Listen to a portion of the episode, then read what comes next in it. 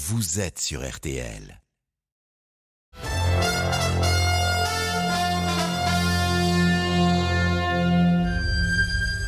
Tu peux être fier de toi.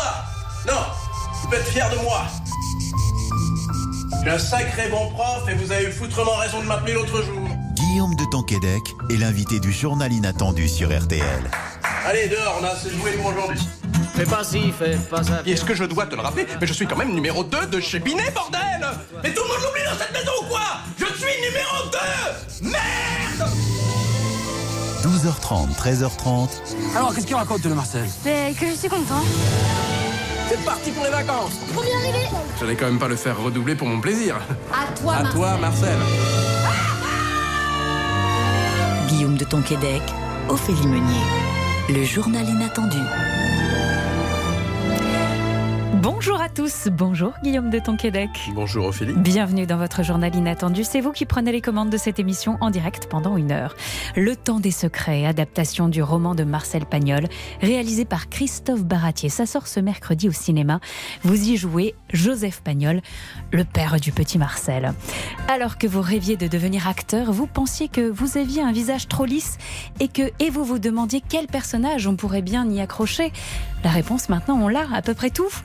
Du père de la famille Le Pic dans Fais pas ci, fais pas ça, au père de la famille Pagnol dans Le Temps des Secrets, en passant par un César pour votre rôle dans Le Prénom, vous êtes devenu un acteur incontournable de théâtre, de fiction télévisée et de cinéma. Ce journal inattendu sera l'occasion de parler de votre vie d'acteur, mais pas que. Vous avez tenu à nous présenter deux personnalités qui vous tiennent à cœur, le navigateur Guirec Soudée et le professeur Lionel Naccache, neurologue, spécialiste de la mémoire et des souvenirs. Ils seront avec nous tout à l'heure, mais d'abord, c'est le journal. À la une, le 15 de France de rugby va-t-il une nouvelle fois entrer dans l'histoire? Ce soir à 21h, nos Bleus vont tenter le grand chelem lors de la rencontre France-Angleterre. Nous serons dans un instant avec des supporters bordelais, déjà très dans l'ambiance, et avec Jean-Michel Rascol du service des sports de RTL. Jeudi prochain marquera un mois de guerre en Ukraine. Où en est-on aujourd'hui? Il est clair que l'invasion russe ne s'est pas déroulée comme Vladimir Poutine l'espérait. On décrypte la situation dans ce journal. C'est un jour de commémoration. Il y a 60 ans, les accords d'Évian et le cessez-le-feu ont marqué la fin de la guerre d'Algérie. Le chef de l'État préside en ce moment une cérémonie à l'Élysée. Et puis la météo, c'est avec vous, Valérie Quintin. Bonjour Valérie. Bonjour. C'est un week-end plutôt beau sur une grande partie du pays. Oui, alors aujourd'hui, ça va. On a de l'instabilité en Méditerranée, donc ça déborde essentiellement sur la Corse ou encore entre les Pyrénées-Orientales et les Alpes-Maritimes. C'est une toute petite dégradation qui va donner quelques pluies, rien de trop sérieux, qui devrait remonter vers l'Auvergne et la région Rhône-Alpes ce soir seulement. Avant cela, pour tous les autres, c'est quand même un temps très ensoleillé, même si entre la Bretagne et la Touraine, on a un petit peu plus de passages nuageux. Reste que les températures sont très douces. 13 degrés à Clermont-Ferrand aujourd'hui, 14 à Nancy, 15 à Rennes et à Lille, 16 pour Paris et Toulouse et 18 à Marseille. Merci Valérie. Guillaume de Tonquédec, elle fait ça bien, Valérie. Très, très bien. La barre est haute pour 13h. Le journal inattendu sur RTL. C'est le grand jour pour l'équipe de France de rugby. C'est le fil rouge de notre antenne depuis ce matin et vous vivrez avec nous en direct ce soir à partir de 21h la rencontre France-Angleterre dans le tournoi des 6 nations. Tous derrière les Bleus pour le grand chelem. Je rappelle que le grand chelem, c'est lorsqu'une équipe remporte tous ses matchs dans la compétition. Cela fait 12 ans que ce n'est pas arrivé au 15 de France, alors forcément côté supporter, l'attente est immense et l'excitation aussi. Notre correspondante RTL Juliette Chénion était dans les rues de Bordeaux ce matin et on peut vous dire que la ferveur est déjà là.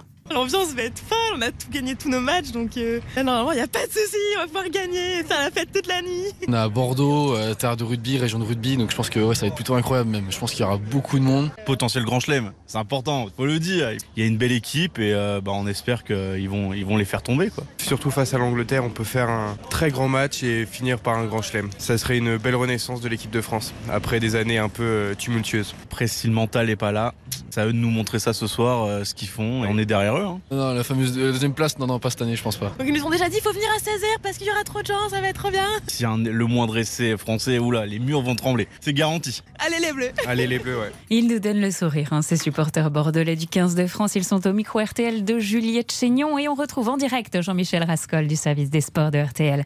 Bonjour Jean-Michel, c'est vous qui allez nous faire vivre ce crunch ce soir qui, on l'espère, va entrer dans l'histoire. Ce qu'on peut dire, c'est que l'équipe gagnante, quand même, on la tient. Notre 15 de France de rugby fait rêver aujourd'hui. Oui, c'est vrai qu'elle est belle, cette équipe de France, capable d'être flamboyante autant que rugueuse, équilibre juste entre création et conservation. Elle nous a éblouis face à l'Irlande, l'Écosse, elle a tenu dans un match âpre où les ballerines étaient restées au vestiaire face aux Gallois. Le peuple du rugby a applaudi, mais il reste ce crunch, croustillant mais si souvent indigeste. Un éditorialiste rappelait à juste titre ce matin que l'Angleterre, cette rose en apparence fanée, avait battu à l'automne l'Afrique du Sud et l'Australie. Ce crunch est donc un piège. Claude Hatché, le patron de la Coupe du Monde 2023, ancien international, en est conscient. Je pense que c'est le piège parfait. Évidemment, on est favori. Je pense qu'on a une meilleure équipe si on fait le comparatif des performances des joueurs, de la forme, de l'ambiance, on est au-dessus. Mais les Anglais qui ont été humiliés la semaine dernière, qui n'ont rien à gagner ni à perdre, vont tout faire pour pas qu'on fasse le grand chelem. Ça, c'est sûr et certain. Voilà, tout est dit, un premier titre depuis 12 ans pour Enjeu, une pression majuscule, que la journée va paraître longue jusqu'au dénouement.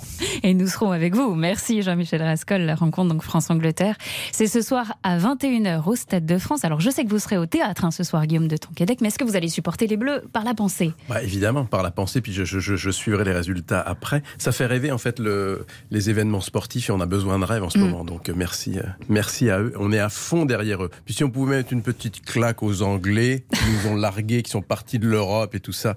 C'est les vieilles luttes et tout, ça fait du bien aussi. Amicalement, bien sûr. C'est dit. Information beaucoup moins réjouissante. On l'a appris il y a quelques instants. L'ancien international argentin Federico Martin Aramburu a été tué par balle à la suite d'une altercation à Paris. C'était cette nuit. Il était dans la capitale pour raisons personnelles. Aramburu avait joué à Biarritz. Il avait 42 ans.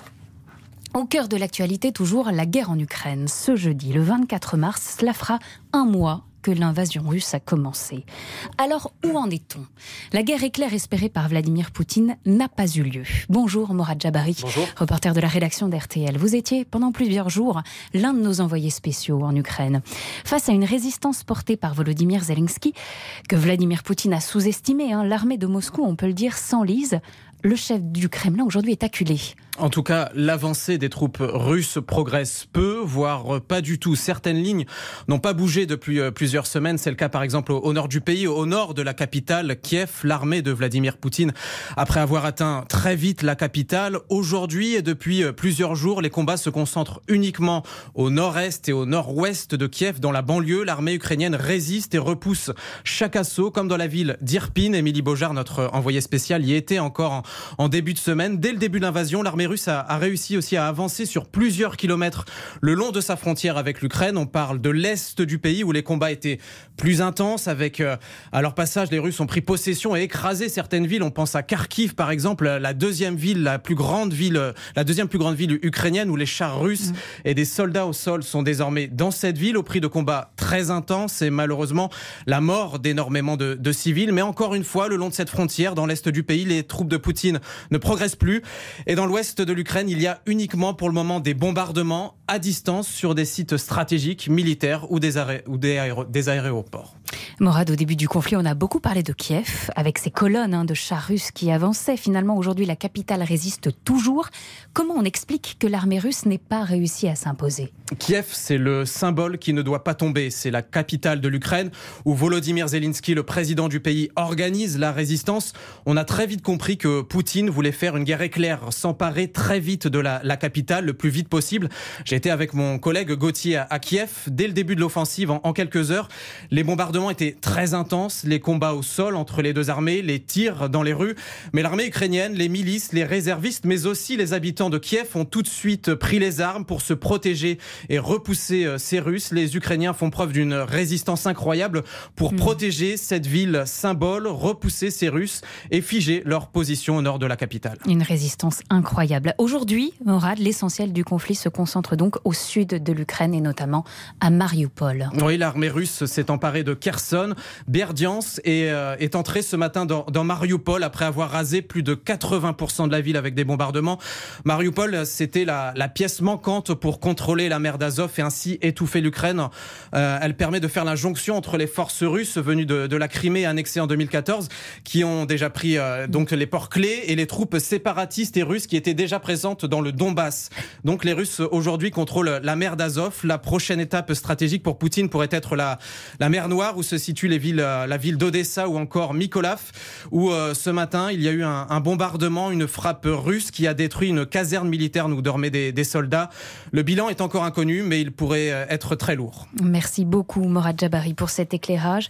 Après un mois de combats et de bombardements, le bilan humain est déjà dramatique. Côté civil, près de 800 personnes ont été tuées. Des milliers de soldats sont décédés dans les deux camps. 3 millions d'Ukrainiens ont déjà fui la guerre. Et selon les autorités ukrainiennes, 112 enfants ont perdu la vie. Guillaume de Tonquédec, avant d'être chef de guerre, Volodymyr Zelensky était comédien. Voilà une évolution de carrière étonnante, inattendue. En tout cas, dans la guerre de communication, on constate quand même que le président ukrainien est loin d'être mauvais, hein.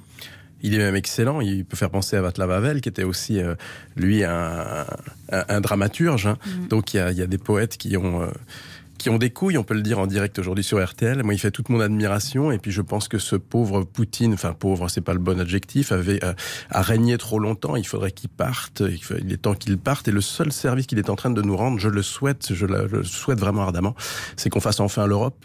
On est en train de la faire militairement, on est en train de la faire économiquement parce qu'il va falloir se passer de l'énergie russe. On va peut-être la faire aussi plus naïvement, culturellement. Il faut la faire, cette Europe. Moi, je suis un Européen convaincu et il est en train de nous rendre ce service, cette espèce de dictateur fou. Donc, c'est peut-être la seule bonne nouvelle de cette histoire. À l'échelle européenne et à l'échelle mondiale aussi. En un mois, cette guerre a déjà eu de graves conséquences. Cette nuit, le secrétaire général des Nations Unies, Antonio Guterres, a prononcé ces mots. Nous devons tout faire pour éviter un ouragan de la faim et un effondrement du système alimentaire mondial. Dans un instant, nous partons à l'Élysée pour la commémoration des 60 ans des accords d'Évian. A tout de suite sur RTL pour la suite du journal inattendu avec Guillaume de Tonquédec. Le journal inattendu sur RTL.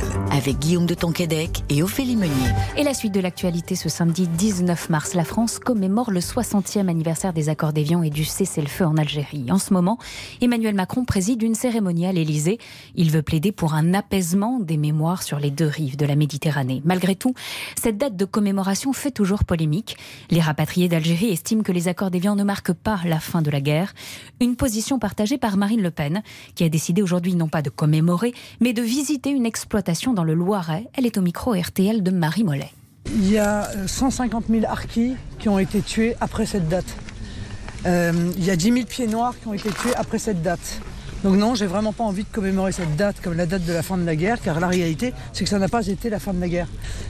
Et Emmanuel Macron, s'il veut réconcilier les mémoires, devrait commencer par demander à l'Algérie de s'excuser précisément du massacre des pieds noirs et des harkis. Je maintiens le fait que la colonisation a contribué au développement de l'Algérie, bien entendu. Évidemment, je crois que beaucoup d'Algériens l'admettent aussi d'ailleurs. Je pense que ce qu'il faut, c'est avoir une vision équilibrée. Je trouve que sous le mandat d'Emmanuel Macron, le moins qu'on puisse dire, c'est que l'histoire n'est pas équilibrée et que tant qu'il reste, encore une fois, comme seule politique de se flageller, de passer sa vie à s'excuser, eh bien, on n'arrivera pas à cet équilibre. Les mots de Marine Le Pen, candidate du Rassemblement National à la présidentielle au micro RTL de Marie Mollet. Guillaume de Tonquédec, on constate que la France a parfois du mal à faire la paix avec son histoire. D'ailleurs, est-ce que le bon film ou la bonne fiction sur la guerre d'Algérie a déjà été réalisé ? Non, je crois pas. Je crois que les Américains sont plus doués que nous pour ça. Ils s'emparent assez vite de leur histoire. Alors, est-ce que c'est de l'histoire ? Est-ce qu'ils ont assez de recul ? Je ne sais pas. Par contre, c'est sûr qu'on n'a pas fait la paix avec notre histoire et la guerre d'Algérie. Et ce serait bien. Je ne sais pas comment on peut faire. Il y a tellement de choses. Notre société est toujours marquée. Et, il y a des stigmates qui restent et qui expliquent la géographie et les tensions même actuelles qui datent encore de cette époque-là. Donc, ils se serait urgent de rouvrir le dossier une bonne fois et je ne sais pas, peut-être de demander pardon, peut-être que quand je dis demander pardon, c'est de partout et puis de faire une vraie paix pour construire un avenir plus serein. Ouais. Une vraie paix. Dernier mot de sport ce week-end, c'est le début du championnat du monde de Formule 1 avec le Grand Prix de Bahreïn et le retour du duel tant attendu entre Lewis Hamilton et Max Verstappen. Sachez que toute l'actualité de la Formule 1 est à retrouver sur une page spéciale sur le site de RTL. Guillaume de Tonquédec, il y a un rituel dans le journal inattendu, vous le savez. Pour commencer, c'est l'invité qui se tire lui-même le portrait. Guillaume, vous avez 55 secondes. C'est votre autoportrait sur RTL. Voilà la règle, vous avez 1 seconde par année de vie pour vous présenter. Vous avez 55 ans, donc 55 secondes. Alors Guillaume de Tonquédec, qui êtes-vous ? Ancien timide, maladif, astigmate, toujours coincé au fond de la classe et ne voulant surtout déranger personne, comme si je voulais m'excuser d'être là, j'ai pourtant toujours eu envie d'exister et d'entrer en communion avec les autres. Et mon rêve le plus fou, caché bien au fond de mon être, était de devenir comédien. Comédien pour faire rêver les autres, avec le secret espoir d'améliorer leur vie. Et oui, ajoutons au portrait une bonne dose de naïveté, mais le timide, naïf, poli, gentil est orgueilleux et ambitieux. Il rêve grand et a une certitude ancrée au fond de lui, il y arrivera. Et voilà que l'apprenti comédien étouffe le timide et sort de sa coquille. Et voilà le petit Guillaume lancé à la conquête de lui-même et de l'art dramatique, découvrant que la plus belle chose est de devenir soi-même et de le rester. Faire rêver, amuser, émouvoir les autres, il n'a pas d'autre ambition que cela. Il est par ailleurs un homme heureux et accompli dans sa vie. Et si ce portrait fait un petit peu moins de 55 secondes, c'est qu'il est coquet et qu'il a toujours aimé paraître moins que son âge. Merci. Ça vient de sonner. Ah, parfait, vous voyez. 55e seconde. J'ai 53 ans, en fait. Je ne boude pas mon plaisir d'avoir en face de moi un gamin qui a réalisé son rêve. Et pour votre dernier film qui sort ce mercredi au cinéma, vous nous emmenez encore plus loin dans le temps. Marseille, 1905. Après le château de ma mère et la gloire de mon père, c'est le temps des secrets. Le réalisateur Christophe Baratier a choisi d'adapter le 3e tome des souvenirs d'enfance de Marcel Pagnol. Vous y jouez Joseph Pagnol, le père, instituteur du petit Marcel. Bande annonce. Eh oh Lily ! Eh oh Marcel ! C'est parti pour les vacances. Peut-être bien qu'il aurait le béguin. Il faudra tout de même nous la présenter. Il veut pas, parce que ça lui ferait honte. C'est la vérité. La vérité ? Tu sais même pas de quoi tu parles. Un beau sourire. Pendant des années, tu l'as eu au milieu de ta classe. Buvant tes paroles. Et d'un coup, tu le vois grandir. Regardez les filles, avoir ses secrets, comme nous tous. Avoir ses secrets, comme nous tous. Guillaume de Tonquédec, quel est votre rapport avec l'œuvre de Pagnol ? Quand l'avez-vous découverte ? Je l'ai découverte grâce à un instituteur qui m'a fait lire le premier tome, La gloire de mon père, et j'ai tout de suite adoré ce personnage du petit Marcel, parce que je me suis tout de suite identifié à lui. J'étais, et je reste d'ailleurs un lecteur laborieux, j'ai eu beaucoup de mal à apprendre à lire, à écrire, on en parlera. À lire à haute voix notamment, et ça a été vraiment, même quand je lis aujourd'hui pour mon plaisir ou un scénario, c'est toujours long, difficile, il me faut du temps, voilà, c'est comme ça. Et pour autant, ce petit personnage de Pagnol, il m'a donné envie de découvrir les autres, c'est-à-dire le château de ma mère, le temps des secrets, et même le temps des amours que j'ai lu un peu plus tard, adolescent, et j'avais vraiment l'impression que c'était un enfant qui écrivait à un autre enfant, et puis je me suis aperçu qu'en fait non, Pagnol, c'était déjà un homme accompli et mûr, qui s'est replongé sur ses propres souvenirs d'enfance et qui les a certainement magnifiés, il le dit d'ailleurs. Et c'est vrai que l'enfance, c'est quand même un paradis dans la vie. C'est quand même un moment, même si on peut avoir une enfance difficile, il y a quand même quelque chose il y a une forme d'insouciance, j'espère. Ou en tout cas, peut-être qu'une fois devenu adulte, on enlève les mauvais souvenirs de son enfance et on ne garde que le meilleur, et c'est ce qu'a fait Pagnol. Pagnol, c'est aussi une histoire d'accent. C'est une musique, c'est chantant. On a d'ailleurs les cigales, c'était prévu. Vous avez travaillé votre accent ? Comment vous avez été dirigé là-dessus ? Alors, j'ai demandé à Nicolas Dromar, qui est un comédien marseillais, que m'avait fait rencontrer Christophe Baratier, de m'enregistrer tout le texte avec l'accent correct marseillais. D'accord. Et donc, je l'ai beaucoup écouté tout en l'apprenant. Et puis après, je l'ai oublié au moment du tournage, parce qu'il faut savoir que Christophe est non seulement metteur en scène, mais aussi musicien. Oui. Donc il a une oreille, une très bonne oreille, et donc il a très bien dosé l'accent, parce que le problème c'était, on peut pas faire l'économie de l'accent quand on joue Pagnol, et c'est tant mieux, mais en même temps, d'en faire trop, ça deviendrait une caricature, et sur des comédiens qu'on connaît déjà, voilà, qu'on a déjà vu jouer d'autres choses, ça pourrait faire un écran entre le personnage et le public. Donc il fallait frapper l'accent, mais tout en restant assez léger. Et puis j'avais la chance que Joseph Pagnol, Dixit Nicolas Pagnol, son petit-fils, n'avait pas beaucoup d'accent. Dans un instant, on continue à parler du Temps des Secrets et on parle aussi de ce César que vous avez reçu pour Le Prénom qui a changé votre vie d'acteur. A tout de suite sur RTL.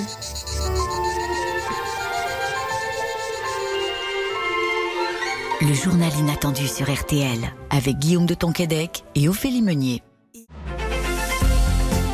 Le journal inattendu de Guillaume de Tonquédec avec Ophélie Meunier sur RTL. Et nous parlons toujours du Temps des Secrets, adapté par Christophe Baratier, réalisateur. Mais avant lui, Marcel Pagnol a lui-même adapté certaines de ses œuvres. Alors, quelle vision Marcel Pagnol avait-il du cinéma ? Nous sommes en 1963 sur RTL. L'écrivain et réalisateur est l'invité du magazine du cinéma. Il explique, selon lui, l'avantage de transposer une œuvre sur grand écran. Écoutez. Eh bien, c'est de les mettre d'abord à la portée du public. C'est de leur assurer une très grande diffusion. Avant la guerre, quand je tournais un film, j'en tirais 60 copies. Et ce film était joué tous les soirs dans 60 salles. Tandis qu'au théâtre, il peut y avoir genre un acteur malade, un acteur moins bien disposé, un acteur n'est pas également bon tous les soirs, tous les jours. Tandis que lorsqu'il est sur l'écran, il a fait 20-25 répétitions, et il a tourné 10-15 fois, et quand on a fait le montage, on a pris les plans où il était le mieux possible, le mieux photographié possible, sous son meilleur angle, et il sera comme ça désormais tous les soirs. Vous êtes d'accord avec les mots de Pagnol, Guillaume de Tonquédec ? Oui, il a raison. C'est vrai que le théâtre et le cinéma, c'est ça la différence. Au théâtre, il faut refaire tous les soirs. Et le puis travail, c'est pas toujours parfait. C'est pas toujours parfait, et c'est tant mieux parce que c'est la vie. Et puis le travail au cinéma, lui, s'arrête là où il commence au théâtre, parce qu'une fois qu'on a trouvé la bonne prise au cinéma, on peut s'arrêter. Au théâtre, il faut recommencer le lendemain. Je rappelle qu'en 2013, vous recevez le César du meilleur second rôle pour votre prestation dans la comédie Le Prénom, adaptation de la pièce éponyme. Vous y jouez Claude Gatignol, dit La Prune. C'est une récompense qui a changé votre vie d'acteur. Oui, parce que moi, je tournais assez peu, je venais du théâtre, était en train de se dérouler le fameux phénomène, ce qui est devenu un phénomène de société, qui est la série Fais pas ci, fais pas ça, on en était à la 3e saison, et je jouais au théâtre la pièce Le Prénom, mais qui n'était au départ qu'une pièce, qui est devenue un film, le film marche, il est nommé au César... ce qui est assez rare pour une comédie en France, et tout d'un coup Valérie Benguigui, ma chère et regrettée Valérie, et moi on chope les deux Césars des meilleurs second rôles féminins pour elle et masculins pour moi.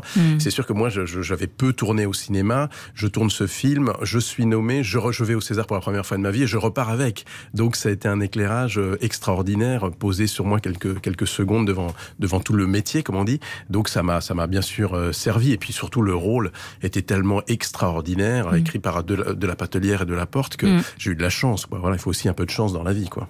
Depuis, vous vous êtes toujours demandé ce que le sculpteur César Baldaccini avait voulu représenter sur sa statuette. Quelle est l'histoire de cet objet mythique ? Stéphane Boudsocq, notre monsieur cinéma à RTL, vous répond. Stéphane, très bien. Cher Guillaume, on doit évidemment la création de ce trophée au sculpteur César Baldaccini, grand ami de Georges Craven, le créateur de la cérémonie, qui, en 1976, pour la première édition, a l'idée de demander à son pote d'imaginer une statuette à base de ces fameuses compressions métalliques. Le fait que Baldaccini soit choisi et pas son grand rival, Paul Belmondo, causera d'ailleurs une grosse fâcherie de Jean-Paul, son fils, acteur, qui refusera de venir chercher son prix en 1987. Mais revenons à 1976. César est alors un artiste en devenir, mais sans le sou. Il arpente donc les casses automobiles pour récupérer du métal pas cher, et c'est là qu'il découvre une presse hydraulique capable de transformer une berline en berlingot. Le César de César était né. Alors aujourd'hui, c'est un objet rectangulaire de 29 cm de haut sur 8 de large, pesant 3,5 kg. Mais sachez qu'au tout début, en 1976 donc, le César était une silhouette humaine comme enroulée dans une bobine de film. Les premiers lauréats, notamment Romy Schneider, avaient trouvé la chose assez moche, ressemblant en moins bien aux Oscars américains. L'année suivante, César a revu sa copie pour livrer cette bûche métallique en bronze poli, dont l'aspect brillant, paraît-il, demande un entretien régulier sans lequel il ternit, voire rouille au fil des ans. Est-ce vrai, Guillaume ? Et puis tiens, au fait, il est où le vôtre de César ? C'est vrai. Il s'oxyde, il devient un peu vert, à vert de gris. Donc il faut le nettoyer régulièrement si on veut lui donner lui conserver son éclair. On n'est pas obligé. Hein. Ce que vous faites ? Ce que je fais, ce que je fais régulièrement. Il est dans mon salon et très honnêtement, Ophélie, je n'en reviens toujours pas. Donc dès que je passe devant, mais c'est vrai, on va me prendre pour un fou. Je passe et je l'embrasse. Non. Parce depuis que 10 ans presque. C'est tellement merveilleux, franchement. Il faut savoir dire merci, il faut savoir reconnaître sa chance aussi. Et honnêtement, ça me réjouit intérieurement à chaque fois, quoi, parce que c'est quand vous voulez devenir comédien, vous avez envie que ça marche, vous avez envie de devenir populaire, vous avez envie d'être reconnu par vos pairs, P-A-I-R-E, quoi, et par votre père, P-E-R-E d'ailleurs aussi, que je salue, que j'embrasse, papa. Donc, quand vous décrochez cette distinction-là, enfin, ça a été une déflagration d'émotion et de joie intérieure immense, quoi. On sent l'enfant qui est toujours reconnaissant. Ouais. Il y a une musique qui vous réjouit aussi, c'est Don't Stop Me Now. Évidemment. Queen.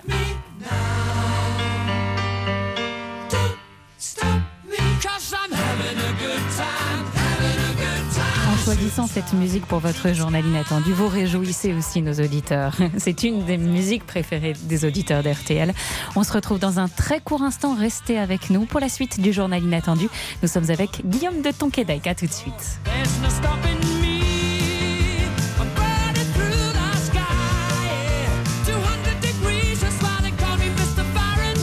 RTL, le journal inattendu. RTL.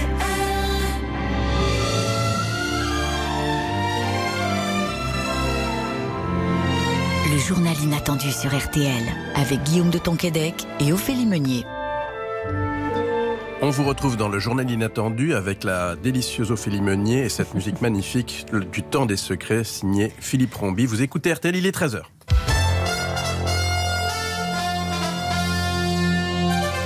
Et le rappel des titres, plus que quelques heures avant le match que tous les supporters de rugby attendent. Si la France gagne ce soir face à l'Angleterre, elle réalisera le grand chelem, c'est-à-dire qu'elle aura gagné toutes ses rencontres dans le tournoi Destination. La dernière fois que c'est arrivé, c'était en 2010. Un événement que vous suivez en fil rouge sur RTL et en direct ce soir à partir de 20h dans un RTL Foot spécial rugby.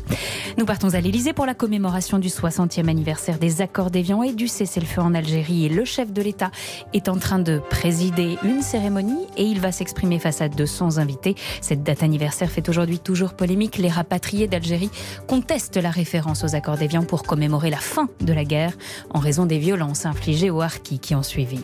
En Ukraine, les bombardements se poursuivent. Les Russes affirmaient être entrés dans Marioupol, ville portuaire au sud du pays, lieu stratégique au bord de la mer d'Azov. Selon les autorités locales, 80% des bâtiments y sont désormais détruits. 300 000 personnes sont prises au piège dans des conditions de vie dramatiques. Par ailleurs, la capitale Kiev résiste toujours et les conséquences de la guerre à l'échelle internationale se font de plus en plus ressentir. Les prix du carburant et de l'alimentation notamment ne cessent d'augmenter. Jeudi, cela fera un mois que l'invasion russe en Ukraine a commencé. En sport, côté foot, pour la 29e journée de Ligue 1, Lens et Clermont s'affronteront à 17h, et puis Nantes et Lille à 21h. Et sachez que côté cyclisme, les coureurs ont rendez-vous aujourd'hui pour la 113e édition de Milan-San Remo. C'est la plus longue course de vélo sur une journée, 293 km à parcourir. Le temps, c'est avec vous, Guillaume de Tonquédec, à 13h. Alors, quel temps fera-t-il ce week-end ? Il fera beau sur une grande partie du pays, en dehors des régions les plus au sud, depuis les Pyrénées jusqu'à la Corse, où il y aura de fréquentes pluies. Au fil des heures, ces nuages remonteront vers l'Auvergne et Rhône-Alpes, mais juste quelques averses. Les températures iront de 13 degrés à Cherbourg, à 20 degrés à Martigues, il fera 16 à Paris, à Toulouse, à Mâcon et 14 à Tonquédec, dans les Côtes-d'Armor. Et le château que l'on conseille d'aller visiter.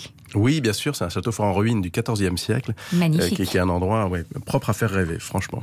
Nous sommes à 3 semaines du premier tour de l'élection présidentielle. Dans ce contexte, dans le journal inattendu, je demande à mes invités leur regard sur la campagne et les candidats. Question simple, réponse courte, vous répondez si vous le souhaitez. C'est la minute présidentielle. Guillaume de Tonquédec, est-ce que vous suivez la campagne présidentielle ? Je ne savais pas qu'elle avait commencé, en fait. Il se passe tellement de choses entre le Covid, Poutine, etc., que bon, bah, c'est très, très particulier, quoi. Mmh. C'est très particulier, ouais. J'ai pas l'impression qu'il y ait vraiment d'échange et de débat, si, vous avez l'impression. Quel est le sujet qui vous touche le plus, que vous souhaiteriez absolument voir le prochain candidat prendre en charge ? Le prochain président, pardon, prendre en charge, plutôt. Prochain président ou présidente, on ne sait pas. Oui. Oui, président au sens, voilà. Lequel ? Il y en a tellement... peut-être la justice sociale. Ouais. La culture, elle est tout le temps oubliée, donc on va même pas en parler. Mais ceux de la culture, ce serait bien, quoi. Parce que la culture, elle permet d'élever et puis de rendre les gens libres, quoi. Donc je trouve qu'on n'en parle pas assez. D'ailleurs, vous sentez encore dans les salles de théâtre que les gens sont frileux, hein, ressortir. Ça se passe pas comme ça se passait avant. Oui, mais alors l'excellente nouvelle, c'est qu'il y a beaucoup de jeunes qui viennent. On les a enfermés, on les a privés de vie et de leur vie pendant plusieurs mois, et ils prennent leur place. Ils viennent au théâtre. Là, je joue Times Square au Théâtre Montparnasse, et il y a plein de jeunes qui viennent pour la première fois. Donc c'est une excellente nouvelle à laquelle je ne m'attendais pas. Pour qui allez-vous voter et pourquoi ? Pour qui je vais voter ? À la présidentielle. Oh là là, je vous dirai jamais, parce que je trouve... Je vais vous répondre pourquoi, parce que je réponds jamais. Parce que je trouve que quand moins on en sait sur un comédien ou une comédienne, plus il peut vous faire rêver. C'est pas une façon de me cacher, parce que je vais aller voter et que je vote à chaque fois, parce que je trouve que c'est quelque chose d'essentiel et d'important. Mais je trouve que c'est bien de garder le mystère sur ça. Peut-être pouvez-vous dire pour qui êtes-vous sûr de ne pas voter et pourquoi ? Non, même ça, j'y répondrai pas, parce que je suis sûr de ne pas voter pour pas mal de gens, mais j'y répondrai pas non plus pour les mêmes raisons. En tout cas, on a compris pourquoi. Guillaume de Tonquédec, le journal inattendu, c'est aussi l'occasion de connaître les passions de notre invité. Vous êtes notamment fasciné par le fonctionnement de notre cerveau et êtes par ailleurs parrain de l'Institut du cerveau depuis 4 ans. C'est comme cela que vous avez rencontré Lionel Naccache, qui nous rejoint en ce moment en direct dans ce studio. Bonjour Lionel Naccache, vous êtes professeur en médecine, neurologue et chercheur à l'ICM. Je rappelle que l'ICM, c'est le plus grand centre de recherche au monde sur le cerveau. Il est situé dans l'hôpital de la Pitié-Salpêtrière. Et en plus, Lionel Naccache, vous avez travailler sur les écrits de Marcel Pagnol. On en parlera aussi. On va aborder différentes choses avec vous, mais peut-être voulez-vous raconter tous les deux votre rencontre ? Ma rencontre, alors moi déjà, c'est la rencontre avec l'Institut du cerveau, c'est-à-dire que ma maman est atteinte d'une sclérose en plaques, qui est une belle saloperie, et qui est une des maladies du cerveau. Donc il y a aussi Parkinson, la dépression, les AVC, Alzheimer. On m'a beaucoup demandé, beaucoup sollicité, beaucoup de gens, quand vous devenez un comédien populaire, et tant mieux, vous demandent de vous engager. Et je ne voulais pas m'engager dans trop de causes, de façon à être plus efficace, et il m'est apparu que l'Institut du cerveau était le meilleur des endroits possibles, pour essayer d'aider indirectement ma pauvre et chère maman. Et puis tous ceux qui sont atteints de ça, parce qu'il y a une personne sur 8 qui sera atteinte ou qui est atteinte de ces maladies-là, quoi. Et dans ce cadre-là, j'ai rencontré Lionel, parce que je fais un film, pour les aider à récolter des fonds tous les ans. Et à chaque fois, pour me remettre dans le bain, ils ont la gentillesse de me faire rencontrer un de leurs chercheurs. Et donc cette année, j'ai rencontré, ou plutôt l'année dernière, Lionel, pour mon plus grand plaisir. Alors, est-ce qu'il en sait de plus en plus sur le cerveau, Guillaume? Je crois qu'il en savait déjà beaucoup, et puis c'était une rencontre pour moi extrêmement enrichissante, à la fois d'abord comme français, ça veut dire comme admirateur, comme public du grand acteur qu'il est, et donc de ses émotions qui peuvent passer comme ça, et puis aussi parce que mes thématiques de recherche, en fait, c'est la conscience et la subjectivité, c'est-à-dire comment est-ce qu'on est qui on est, et de ce point de vue-là, évidemment, l'art et l'expertise d'un comédien ou d'une comédienne, c'est pour moi extrêmement intéressant, parce que ce jeu des identités, pouvoir plonger dans quelqu'un d'autre, faire des allers-retours entre soi, etc., c'est une source d'enrichissement. Donc voilà, et puis c'était très sympathique comme rencontre sur tout le monde. Le métier d'acteur, la mémoire et les souvenirs aussi, voilà des sujets que vous connaissez bien. On va écouter tout de suite Marcel Pagnol, lui-même qui parle des souvenirs, c'est aussi une archive RTL. Il y a une chose remarquable, que quand on vieillit, on perd la mémoire. Mais ça ne veut pas dire qu'on perd les souvenirs. Au contraire. C'est-à-dire que quand on dit on perd la mémoire, c'est pas ça. On perd la capacité d'acquérir de nouveaux souvenirs. Mais ceux qui sont inscrits, ils sont bien plus proches que jamais. Moi, je me souviens parfaitement du jour où j'ai pas déjeuné avant mon baccalauréat en 1912. Je ne sais pas du tout où j'étais la semaine dernière. Les souvenirs récents, ils ne se gravent plus.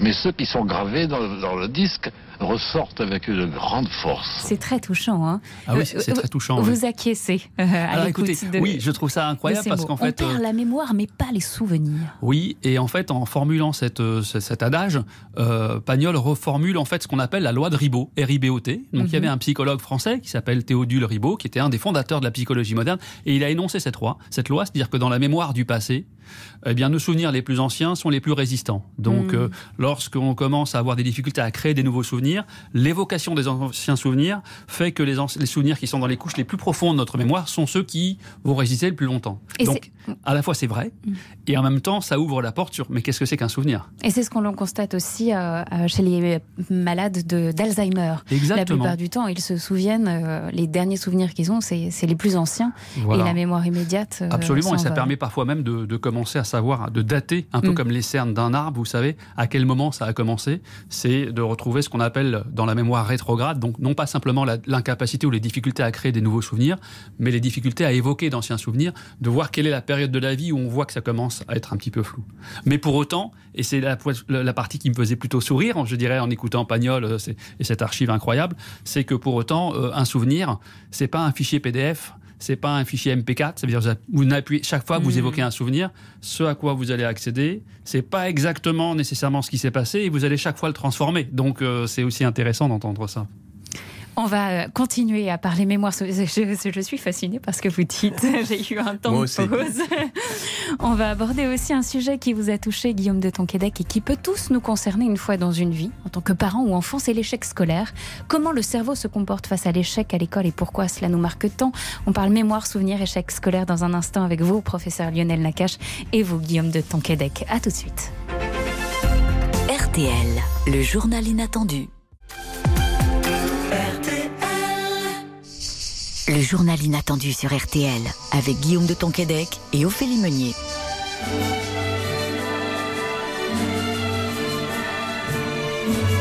Sur la musique de Vladimir Cosma, on s'immerge dans l'univers de Pagnol. Professeur Naccache, vous avez aussi un rapport particulier à Pagnol et ses souvenirs d'enfance. Pourquoi l'écriture de Pagnol vous touche particulièrement ? Alors, elle me touche rapidement en deux couches, on pourrait dire. C'est-à-dire, je pense que comme tous les lecteurs et enfants, on était bercés par les tomes de Pagnol, je nourris une très profonde admiration. Et en même temps, rapidement, une pointe d'agacement. Une pointe d'agacement qui vient justement vers le fait que lorsqu'on se tourne, on lit Pagnol et ensuite on se tourne vers nos propres souvenirs, on a l'impression d'être un petit peu sous-doué parce qu'on se dit ma mémoire, c'est plutôt une mosaïque avec quelques images, quelques bribes de souvenirs, je ne sais même pas dans quel ordre ça va, et puis beaucoup de trous, beaucoup de flou. Et le voir partir en grande lumière cinématographique, nous faire parler son grand-père pendant un quart d'heure, on se dit il y a un problème. Et d'où l'agacement, mais qui est intéressant parce qu'il revient sur cette idée qu'on évoquait tout à l'heure, c'est qu'un souvenir, c'est un matériau vivant. Et ça veut dire aussi, c'est que lorsqu'on cherche à évoquer nos souvenirs, notamment ceux qui nous sont les plus chers, il faut faire un peu attention parce que chaque fois qu'on les évoque, en fait, on les transforme un petit peu aussi. On a tendance à les sémantiser, on perd les aspects sensoriels, ça devient une histoire. En fait, on le mouline dans ce que moi j'appelle le cinéma intérieur, c'est-à-dire qu'on en fait une sorte de narration continue, alors qu'en fait, ce sont des sortes de petites pierres, de petites bribes, de petites mosaïques, mais qu'on ne peut pas, de manière irrépressible, s'empêcher de faire vivre. Et donc, un souvenir, ça vous parle, ça traverse toute votre vie. Évidemment, la scène initiale, mais quand à 40 ans, à 50 ans, à 60 ans, on se souvient de quelque chose, on se souvient de traces de ce qui s'est passé, mais aussi, ça nous parle de tout ce par quoi on est passé, chaque fois qu'on a évoqué ce souvenir. D'ailleurs, on entend la musique du Temps des Secrets, que vous reconnaissez évidemment, Guillaume de Tonquédec. Ah non, c'est revenu. On l'a entendu pendant que le professeur Naccache parlait, on est revenu à Vladimir Cosma, pardon. Mais sur le Temps des Secrets, c'est intéressant, car le film commence avec une scène avec Marcel Pagnol, enfant, et fini sur la même scène avec Marcel Pagnol, adulte. Donc finalement, ça boucle ce que vous venez de dire à l'instant. Parlons école. Voilà quelque chose qui marque aussi souvent notre vie d'enfant. Guillaume de Tonquédec, dans votre livre « Les portes de mon imaginaire », sorti en 2018 aux éditions de l'Observatoire, vous racontez que vous étiez un enfant en échec scolaire, un enfant désespérément incapable de lire.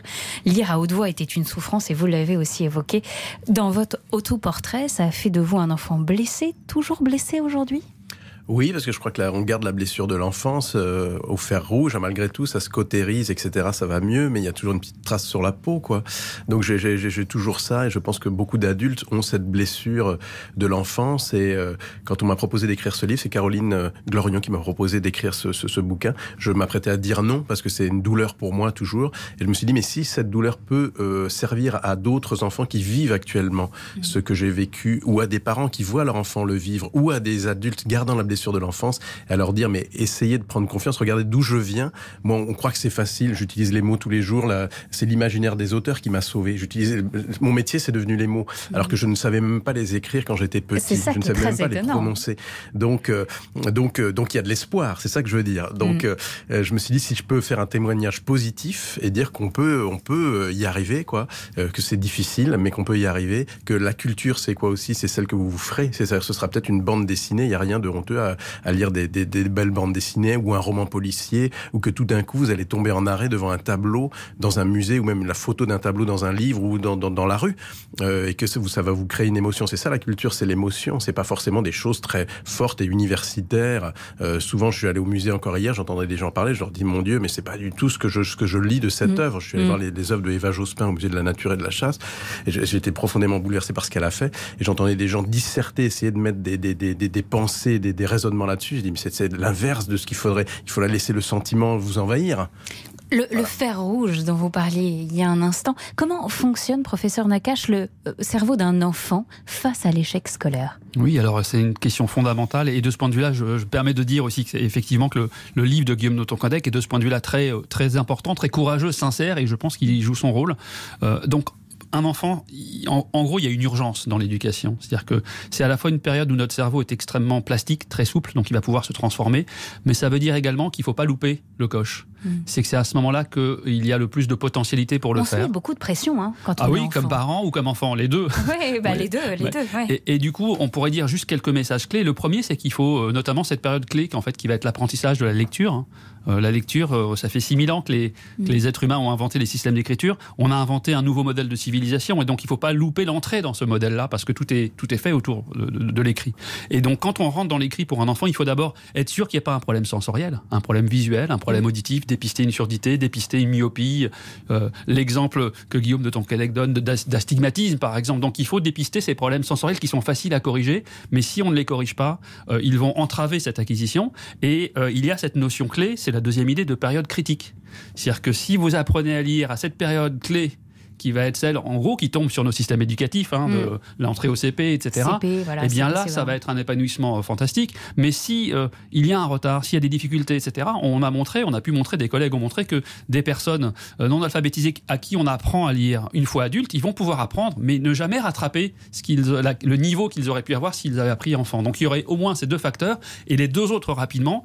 Un facteur, c'est le bien-être psychologique aussi de l'enfant. C'est-à-dire qu'il n'y a pas l'aspect uniquement instrumental ou performatif, c'est qu'il faut être sûr, avoir une écoute, voir s'il n'y a pas d'angoisse, de complexe, de choses comme ça qui peuvent se jouer à l'école ou en famille, etc. Et puis le quatrième qui là, je crois que c'est bien passé aussi, c'est qu'il faut faire attention aux méthodes qu'on utilise. C'est-à-dire que notre cerveau fonctionne comme il recycle un cerveau des régions visuelles, et on fait une sorte de combinatoire. Donc par exemple, l'apprentissage de la transcription qu'on appelle graphème-phonème, ça veut dire en gros les groupes de lettres en son qu'on va pouvoir articuler, c'est extrêmement important, ce qu'on appelle la méthode syllabique, plus qu'une méthode qui n'est plus utilisée aujourd'hui, qu'on appelait la méthode globale, mais qui semblait un peu plus cool, parce qu'on pouvait avoir l'impression de pouvoir lire quelques mots. C'est-à-dire qu'on lit un mot, on le lit dans son entièreté. Oui. Alors que là, on découpe syllabe après syllabe. Mais alors en fait, quand on lit dans son entièreté, en fait, on peut dire on ne le lit pas. C'est autre chose. Et donc très vite, on ne peut pas généraliser. Un des aspects fantastiques quand on apprend à lire, c'est qu'ensuite on peut lire des choses qui ne veulent rien dire.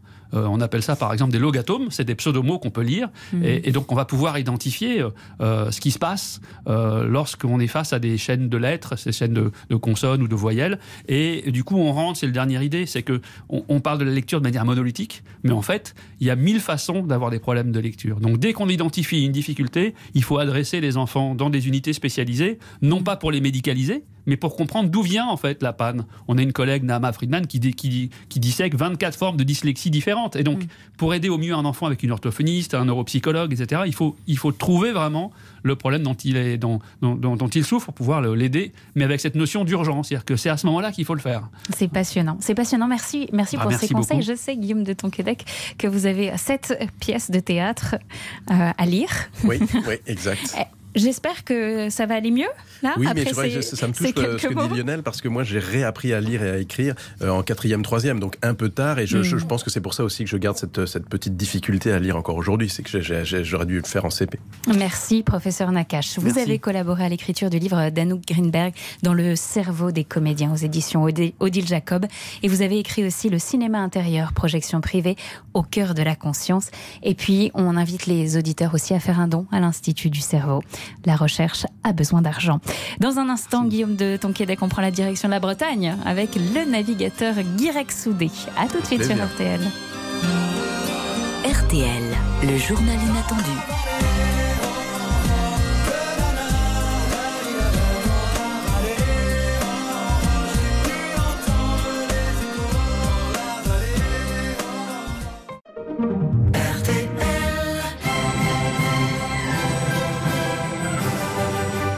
Le journal inattendu de Guillaume de Tonquédec avec Ophélie Meunier sur RTL. Mozart, l'enlèvement au sérail, introduction, c'est votre choix musical aussi, Guillaume de Tonquédec, pour ce journal inattendu, tout comme notre prochaine invitée, direction la Bretagne. Vous êtes né à Paris, mais vous vous y rendez souvent, hein, c'est la terre de vos ancêtres. Partons dans les Côtes d'Armor avec votre invitée. Bonjour Guirec Soudée, bienvenue. Vous êtes navigateur et aventurier. Aujourd'hui, vous avez 30 ans. Comment vous vous êtes rencontrés tous les deux ? Ophélie, on ne s'est jamais rencontrés encore avec Guirec. On se parle sur Instagram, etc.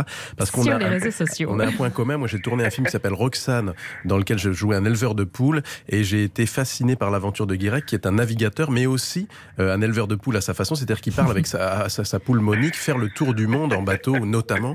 Donc ça m'a beaucoup touché. On n'arrête pas d'échanger là-dessus. Mais il faut qu'on se rencontre au plus vite. En plus, on n'est pas très loin en Bretagne. Alors, Guirec Soudée, je me permets de rappeler pour nos auditeurs très rapidement de votre incroyable histoire, enfin en tout cas une partie. À 24 ans, vous avez été le plus jeune navigateur à franchir le passage du Nord-Ouest, hein, en solitaire et sans assistance, et avec donc Monique, première poule de l'histoire à bord d'un voilier. Qu'est-ce qui vous a donné envie de faire ce tour du monde avec Monique ? Juste pour que les auditeurs comprennent bien, vous êtes un aventurier absolument incroyable, courageux. Depuis 18 ans, vous êtes en mer et vous ne vivez qu'aventure sur aventure. Bonjour, merci pour l'invitation.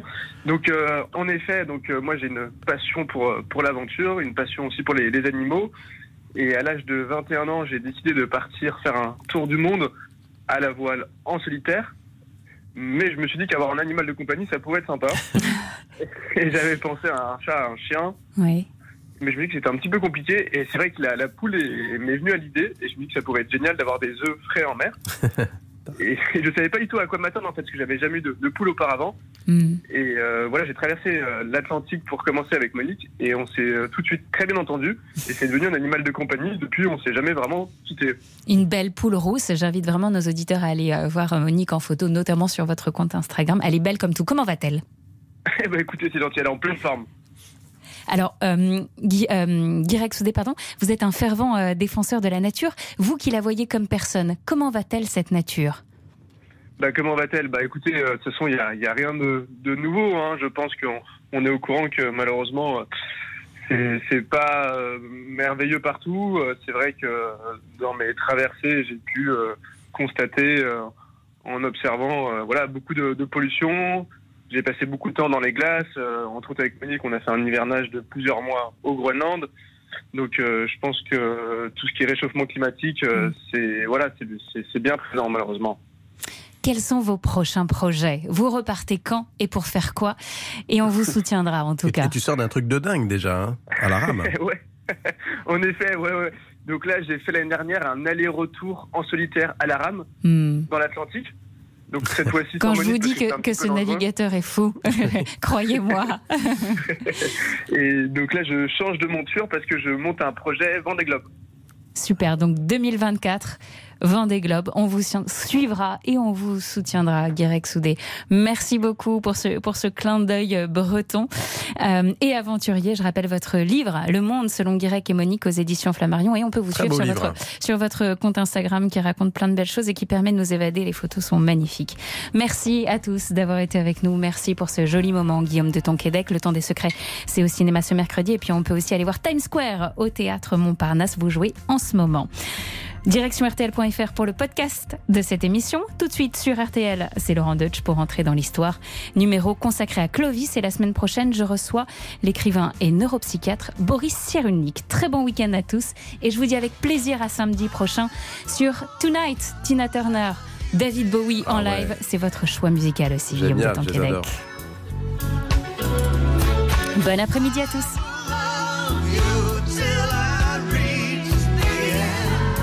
RTL, le journal inattendu. RTL Matin, les pépites d'Anthony Martin. Tous les jours à 7h25 dans RTL Matin avec Yves Calvi, je vous propose une pépite musicale sortie de ma discothèque. Alain Souchon chante Dalida, Vanessa Paradis France Gall, Johnny Alain Bachung. Chaque matin, une rareté, un pas de côté, parfois une nouveauté. On se retrouve chaque matin à 7h25 pour notre balade au cœur du patrimoine musical et bien sûr à tout moment en replay sur la nouvelle appli RTL.